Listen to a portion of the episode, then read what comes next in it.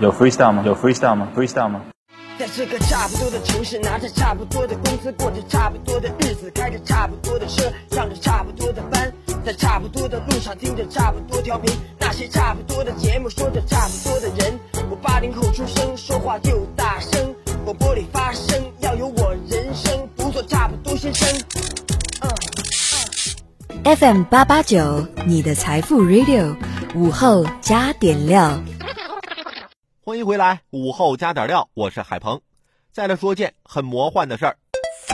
二十九号，浙江宁波，一个女生发帖称被偷拍裙底。女生称，处理案子的民警说：“你不用担心，男人嘛都是因为好奇。”并在她多次重申不要把她信息透露给偷拍者的情况下，填写资料时多次大声重复念出女生的名字和地址。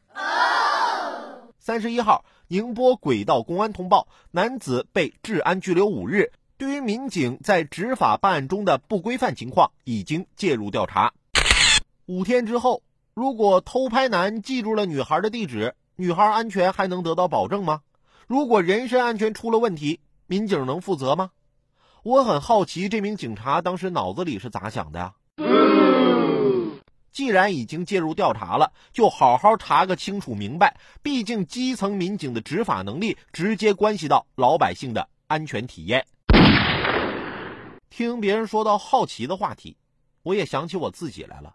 我从小好奇心就重，我总是想知道冲浪是啥滋味，尤其是那种在惊涛骇浪之中冲浪的感觉。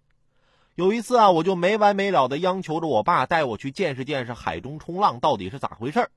我爸当时工作老忙了，让我给整烦了，一翻脸把我带到楼梯底下，说：“你先在这站着等我一会儿啊，站着千万别动。”接下来啊，他扭头就上楼了，趁我不注意，哗倒下来一桶水，跟我说：“差不多就是这种感觉吧。”打那之后，我对学习知识的好奇心算是被这一桶水给浇灭了。